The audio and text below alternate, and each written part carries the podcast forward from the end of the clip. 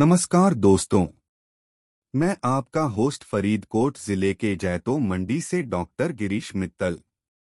मैं आप सबका स्वागत करता हूँ हमारे पॉडकास्ट शिक्षा सफ़र में। आज बात करेंगे शिक्षा के बारे में, समाचार के बारे में।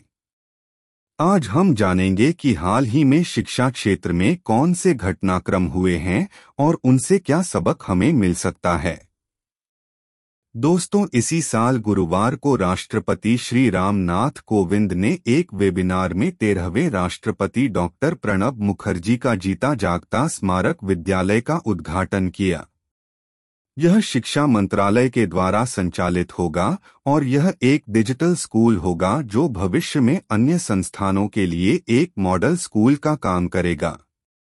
यह स्कूल पूरे देश में तैयारी के लिए भी मार्गदर्शक होगा। इस पहल के माध्यम से स्कूलिंग को डिजिटल रूप से बदलने का अभियान शुरू किया जा रहा है। अब अन्य समाचारों की बात करते हैं। हनी सिंह, जो कि वर्तमान में जम्मू और कश्मीर के बंदीपोर में पढ़ रहा है, ने राशन लाभ के नाम पर स्कूल छोड़ने के फैसले किए जाने के बारे में सही नहीं बताया। नीचे गरीबी रेखा से ज़्यादा लोगों को मुफ़्त शिक्षा प्रदान किया जाएगा। फिर दिल्ली सरकार ने अपनी एक नीति के तहत